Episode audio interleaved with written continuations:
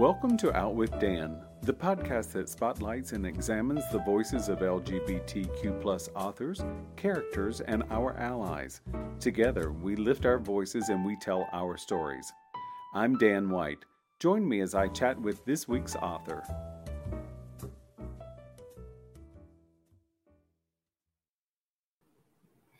Hello and welcome back to Out with Dan. Today, I'm excited to be chatting with Jane Harper about her new novel, Exiles. Welcome, Jane. Hello. Thank you for having me. Oh, absolutely. And and you're here in California at the same time I am, so that's a good thing. Yeah, makes- great. It's absolutely it's exciting to be here on publication day. It makes it so much more special to be, be here to see it actually uh, out in the wild.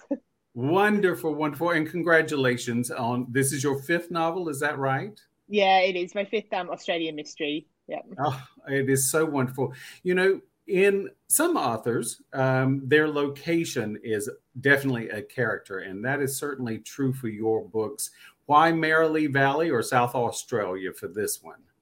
Yeah, so this one, so Exiles is set in, um, yeah, beautiful wine country in South Australia, which is a really sort of, you know, South Australia is really well known for its wine country. Um, so for this one, this is the um, the third and final book featuring Aaron Falk, who's the detective we first met in The Dry. And for this one, he um, is, goes to um, South Australia for the christening of um, the child of one of his good friends, um, the Raco family.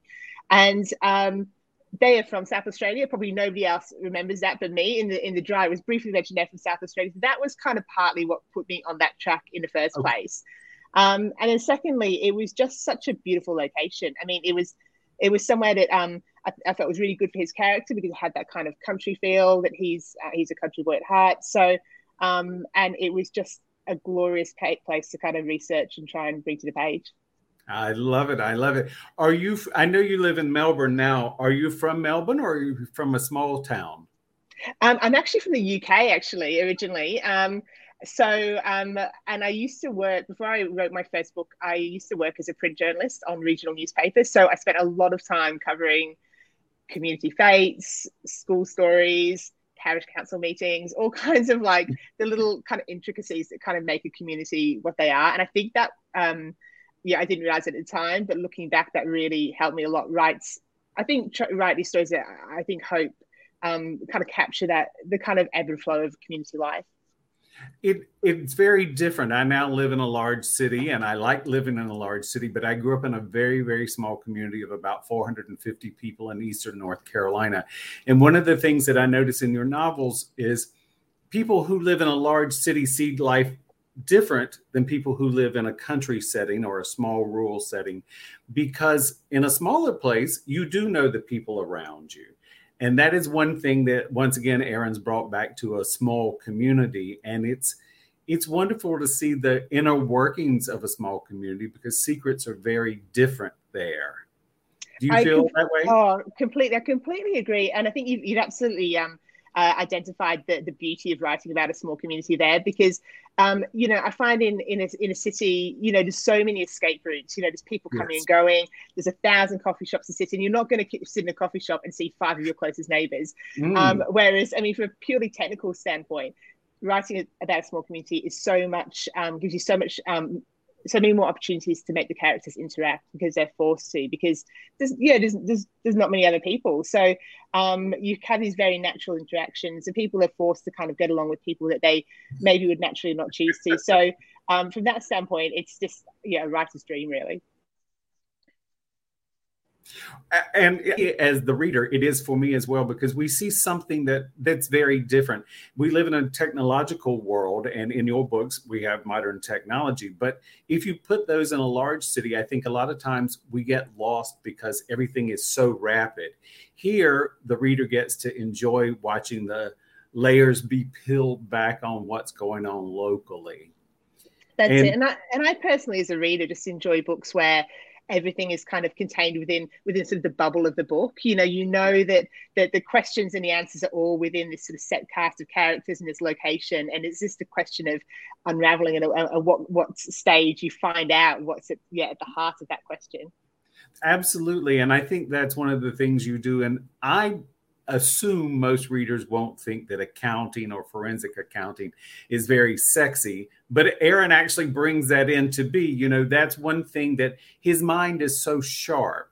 Are you are you fond of numbers? Well, no, not not more not more than the average person, I would say. But um, it's funny because when I was building his character, sometimes you know people ask kind of you know where where does yeah where did the character come from initially? And he was first introduced in my novel The Dry, which um was set in a small drought-stricken community where he returns for the funeral of his friends. And one thing I kind of often say to aspiring authors is you don't um. You know, a character doesn't have to be kind of fully formed when you're first thinking about it. And and the characters are there as a tool in the same way as language and plot, you know, the, the plot um, choices. And they're there to help move the story forward. And so um, a lot of decisions about Falk. You know, I wish I had a beautiful romantic story about how he, he came to me in a dream. I thought, what a great character. I'm going to write about you. But in actual fact, I mean, like he was, he was, you know, the building blocks of him were very functional. So I, I made him a... Um, a financial detective because I wanted him to have some policing experience, but not be kind of a slick city homicide cop who's going to come in and show these country boys how it's done. I wanted him to be uncomfortable in this situation, being asked to kind of look into this, the death of his friend, really, you know, not have, you know, a, a huge skill set to bring to the table in that field, but have his own kind of, um, you know, his, his own sort of benefits that he, he could bring in his inside knowledge of the family and things like that. So, Um, that was kind of the reason why he had the job that he did. Um, and, but I, you know, I, I, you know, I like it because it kind of gives him, you know, he, he does have this sort of, um, he's, he's not just rolling into town kind of showing people how it's done. He, he does have a, a more um, slightly arm's length view of things, I think. And I think also because he, uh, in The Dry, we, we see his hometown or where he grew up. And what we see, what we see once again, when it's a small community, it's very different. You can come in with guns blazing, but you won't get very many answers that way because people will put up defenses because they, they this is their bubble and they don't want someone to burst it. And so that was one of the beautiful things about seeing Aaron come in because he's a bit shy in a lot of ways, but he's extraordinarily respectful of other people. And that too is a very nice thing to read on the page. And I think in Exiles, one of the big draws of setting in that small town community in South Australia was that, for me, it kind of mirrors his um, his own community in Victoria where he grew up, but in a in a very positive way. So yeah, his his own sort of hometown, he has you know he doesn't have hugely positive associations with it. He's had some troubled times there. It's a community under pressure. There's a lot of um, you know relationships under strain there. And then he comes to this South Australian town, and it's it's everything kind of touches him as a country boy. Um, at heart, but he, you know, people do, at least on the surface, certainly get along, and there's, um, you know, it's a thriving community, and it rubs along well, and um, it kind of gives him, I think, a little bit of a um, sort of opens a door to his mind as to, to what, you know, what could be and what he maybe really wants. So I know that several characters in the book suggest or hint maybe he'll leave the big city and go to the country. Is that something you would consider doing in life?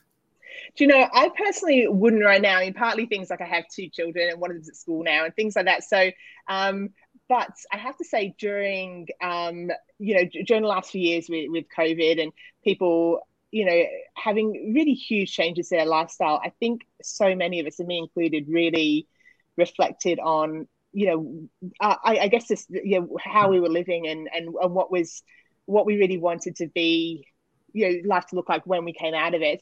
And I think certainly in Australia, that was a very sort of common theme and a lot of things, something that people were talking about. And I think that probably certainly sort of fed into this book in that way. Um, although it's not, it's not a COVID book. It doesn't sort of no. refer to anything like that. But I think that that idea of just taking stock of your life and reflecting on where you are is kind of one of those themes that, that really sort of came out to me, certainly as an author. I like that. And I, I think that, a lot of my friends and I here in the States, we had the same reaction. You know, you some things that we thought were so important all of a sudden become not so important. And I think that that is so directly mirrored in this book because Aaron has a lot to think about. And I think that that's, that's a, something that really talked to me because I, I recognize that. I feel like we all go through We've been through that in the past few years, but I think we also all go through that in life where we start taking stock of things. A pandemic made a lot of us stop and take stock, but I think that oftentimes people do that. Absolutely. I completely agree. I think it's certain times in your life, you know, certain milestones, you know, finishing finishing school, maybe finishing you know, university or, or, you know, your your sort of apprenticeship or whatever you're doing, um, getting married, having children, you know, all those kind of things, changing jobs. They all uh, are opportunities where I think you are forced to sort of think, is this is this what I want? And am I on the right path? And, and sometimes people don't have the opportunity to change that. And I think when you do, it is something that is, yeah, you, it is something that people tend to consider quite closely because it doesn't come along at all the time. There's maybe a few no. points where it's possible. That's right. That's right. So with this novel and murder and mystery, as you always have, and you write so eloquently about, you also have an enormous romance novel in this book as well. I mean, the, the relationships... All of the characters have relationships one way or another. And there's a lot of romance. And it was it was just an everyday life event, but it was so beautiful. Was that on your mind? Oh, thanks, Dan. I, I really appreciate that. I really enjoyed kind of writing that aspect of it. Um, and I think because for me, the, the books, they're, they're, they're always kind of placed on like the, the crime or mystery shelf. And, you know, which I'm one hundred percent happy with. I think that's where they, you know, belong. But for me, the um, the crime or the mystery at the, the heart, well, at the start of the novel is more, for me, the catalyst for what happens next. Mm-hmm. Um, and what's at the heart of it is the relationships between the characters and what's kind of, I guess, led them to these these moments that are unfolding in the book. Um, and a big part of that was, yeah, the relationship between Falk and the, the various people he meets, and also the relationships within that established group of, you know, of friends and family as well. Um, and that is one of my kind of favorite things to bring out, because I think that's what really, you know, drives us all. And it's something that we can all kind of relate to. I've noticed all along that um, Greg and Rita, Raco, are such loving individuals with each other, and in turn are the same way with Aaron. And I think that that's a wonderful thing to read. And I think that a lot of times authors shy away from it, at least in my opinion. I really, really will pat you on the back that I just love their relationship with each other and with their friend Aaron. And it's it's important. Do you feel the same way? Yeah, thank you. I, I do. And I think um, as a reader, I get a little tired of constantly reading relationships where people are just horrible to each other, you know, yes. under the guise of, I don't know, a marriage being under stress or whatever. And I mean, most of the people I know, I mean, are lucky enough to kind of have, you know, good relationships with their, their significant others. And, um, and you know, I, I, I've sort of, sometimes you hear, I remember, you know, in, in kind of the early days of when you're reading sort of writing, how to write guides and things like that, people often say things like, um, you know, good relationships are not interesting. But I, I disagree. I, and I think, you know, within the, a novel, there's this place, there's a place for lots of different relationships, and they don't mm. all have to be challenging. Mm-hmm. And, you know, one of the, my favorite things about this novel is how, how gentle, you know, um, Rita and Greg are with Falk. You know, they are, they're there for him. They are a really solid, reliable kind of sort of um, pillar in his life, and something that I think he, you know, sort of um, kind of aspires to have, that sort of emotional, um, you know, security and maturity that they they demonstrate daily. And it's it it really is beautiful to read, and I find it to be exciting to read on the page. I enjoy books where people have a troubled relationship, whether it's their family or at work, because, you know, sometimes it drives the story along. But something that is gentle and real and genuine can be just as beautiful and just as exciting, because you get to root for someone. You want them to win. Yeah, that's right. And and I think, you know, sometimes, absolutely, sometimes there's, um, there's, there's, there's places where, you know, you need people to have that kind of friction. Um, but sometimes with secondary characters, you don't, you know, yeah. and, and and just shoehorning it in for the sake of a little bit of extra drama that's, that's really detracting from the main, you know, points you're trying to make um, in the, you know, in the plot and in that chapter. Um, I think sometimes, you know, too much is too much. And right. it does room for that sort of, just just a little bit more gentle pace with it. So in both The Dry and Exiles, there is a small child involved. And I, I found myself so compelled by that, because in both situations, the child is left alone. And that is something that is, you know, a maternal paternal instinct wants you to help.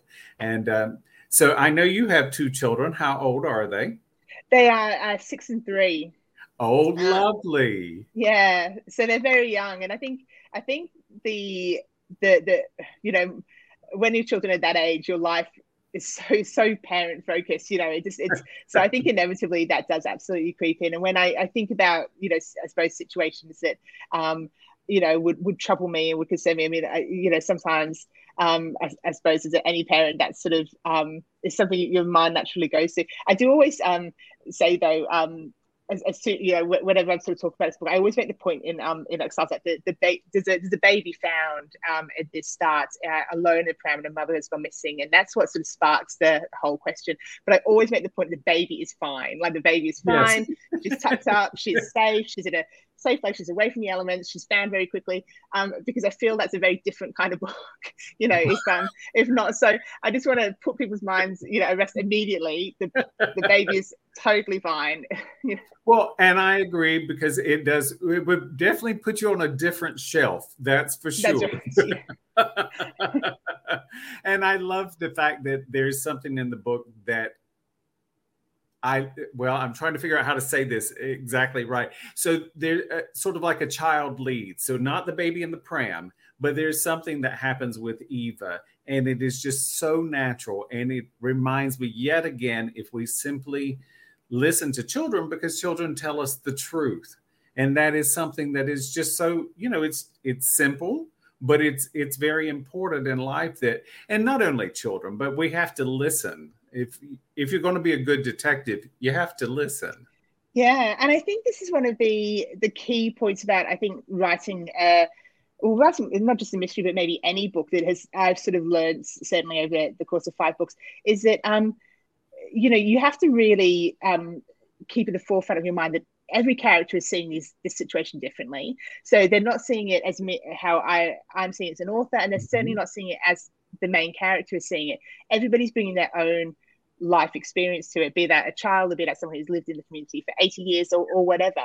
Um, and the beauty of each one of those is they they are seeing things slightly differently, and there's an opportunity there with each one to shed a little bit of fresh light on the situation if if you kind of allow them to, you know, get their point of view across, um you know, at an appropriate moment. So um it is a little bit, it does feel a little bit like balls to juggle sometimes, and it can be kind of tempting to sort of um think, you know, all characters are seeing things the same way, you know, when you've got a lot on and you're, you're sort of really trying to, to balance things out. But it's worth, um, at some point in the writing process, just, just, you know, looking at each individual character and thinking, what, you know, what are, what are they seeing when they're seeing this scene? They're not all seeing the same thing, and what can they maybe bring to it?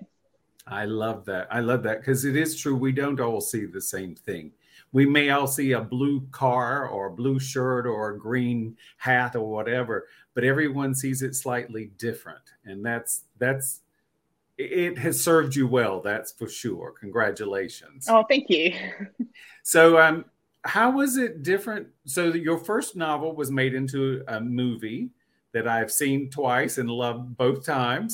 Um, is that something that is on the radar again? Or is that something, it, it must be different. I'm trying to step very carefully because I don't want to discourage one way or another. But is that something that an author like you would be interested in again, or is that not something that is on your radar? Yeah, well, so I I um, I love The Dry adaptation. Um, I, I thought it was such a beautiful, thoughtful kind of um, companion to the book. You know, I thought I thought the the director and screenwriter, who's a guy called Robert Connolly um, in Australia, I thought really you know, understood the book, and he he absolutely sets out to kind of capture that. You know, what was what was what was that at the heart of it. Um, so I loved it. I was actually in it. I don't know if you've seen it. There's two times you've seen it. I don't know if you've seen me and my husband playing grieving mourners at the funeral. We were in the second row. Next, when you see it on your third viewing, you'll have to pause it. For yeah, yeah, I'm, now I'm going to rent it again because right. I now I need to know. You don't have to watch very far. We're in the first like uh, like a minute and a half, and you have to don't look down at your popcorn because you'll miss it. Um, but we're, we're right there, sort of, you know, really setting up the scene, I feel. Um, but um, so it was beautiful. And then um, the, actually some exciting news is, so the, the, the whole team behind The Dry, the same people, Robert Connolly and the, the team, um, the production team, um, have just have finished filming Force of Nature, which is the second book featuring Aaron Falk. Um, I didn't get to be in this one, but I did go out on the set, and I have seen a, a kind of a rough cut of the film, and it's really, it's really great. Like, they've done it, you know, I feel they've done it again. They've got this Good. fantastic cast. The scenery is beautiful. Um, it really, I think, celebrates the book. And um, yeah, so I'm not sure um, how long it'll be till that's finishing on screens, but yeah, watch this space, because it, it can't be too far off. I love that. I'm very excited. Once again, the book is Exiles by Jane Harper. It is so magnificent. I can't recommend it enough.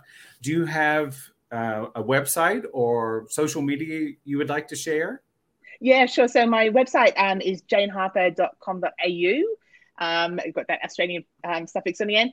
And uh, from there, you can link to all my um, social media as well, which is basically Variations of Jane Harper Author. Perfect. Perfect. Thank you so much for joining me. The book was delicious. My chat was delicious. And I look forward to doing it again. Oh, thanks, Dan. Thank you so much for having me. Thank you. Hang on for me just a second. Thank you for joining me for this week's episode of Out with Dan.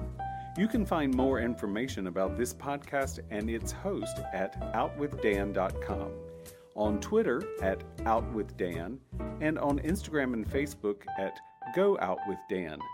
This podcast is hosted by Authors on the Air Global Radio Network, and the theme music is provided by ben sound dot com. Join us again soon for the next episode of Out with Dan.